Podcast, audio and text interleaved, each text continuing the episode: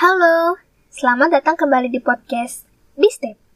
Terima kasih sudah menyempatkan waktu berhargamu hanya untuk mendengarku berceloteh.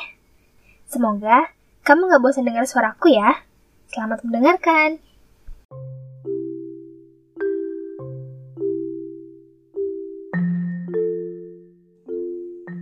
Sepanjang mata memandang, aku hanya melihat warna merah. Masih ingat dengan kutipan itu di episode perdana di Step? Dan untuk itu, di episode kelima ini merupakan capture spin-off dari Adakah Orang Sepertiku? And I hope this episode can ease emotion in yourself, myself, and all of us. Oke, okay, sebelum beranjak lebih dalam, aku pengen nanya dulu nih. How about you?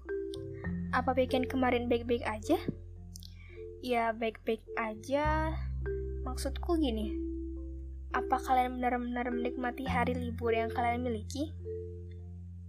Kalau iya, syukurlah. Lantas, ketika hari libur itu usai, apa yang kalian rasakan? Harus kembali ke dalam rutinitas, melewati hari Senin yang menyebalkan, yang akan terasa sangat panjang. Bahkan satu jam di hari Senin seolah terasa sangat-sangat-sangat sangat lama. Apalagi jika apa yang kalian dapat dari usaha itu sepadan dengan besarnya perjuangan kalian. Bagaimana rasanya? Hah, tentu saja kepalamu seolah terasa pening banget. Ditambah lagi, hidup kita selalu bertemu dengan orang-orang lain.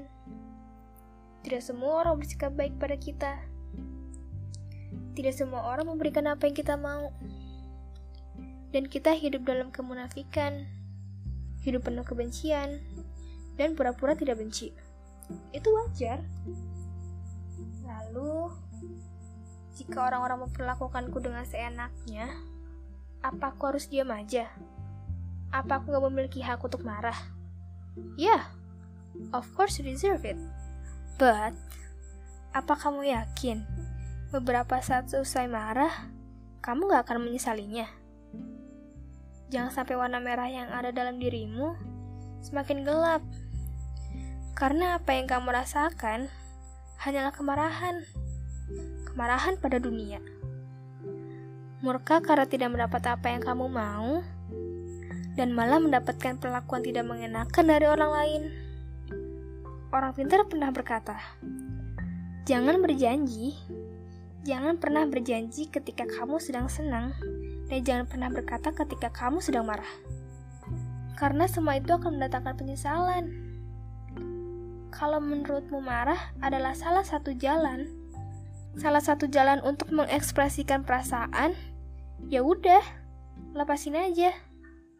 Tapi nggak harus dengan kata-kata makian dan perbuatan kasar.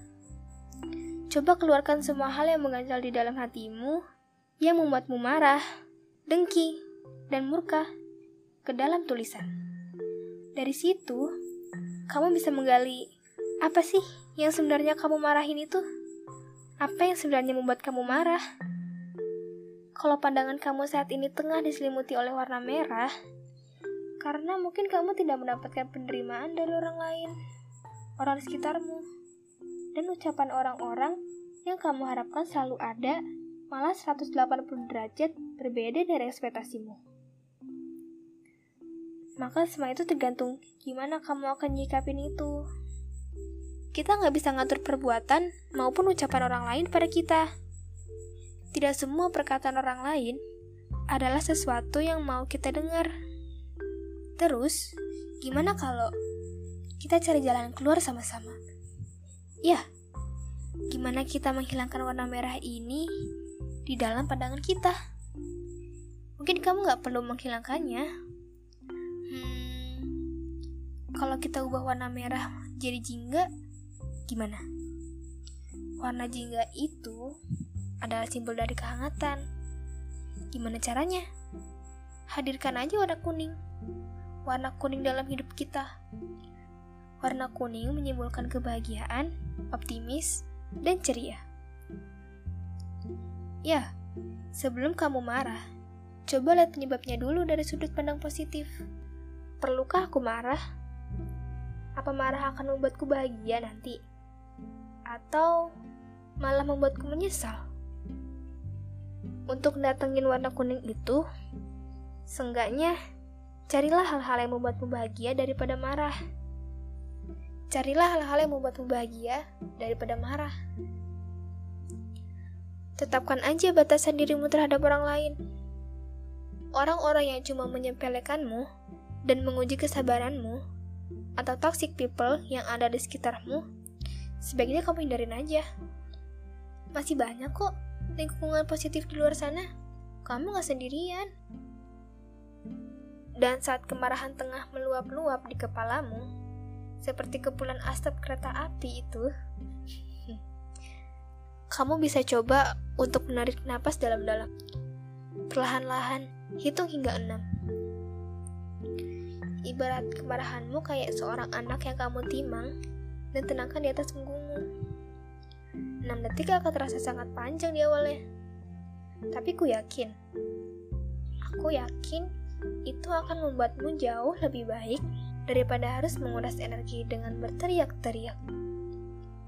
Ketika kamu hendak marah, selalu tanyakan gini, Apakah aku bisa menanggung akibat dari kemarahan ini nanti?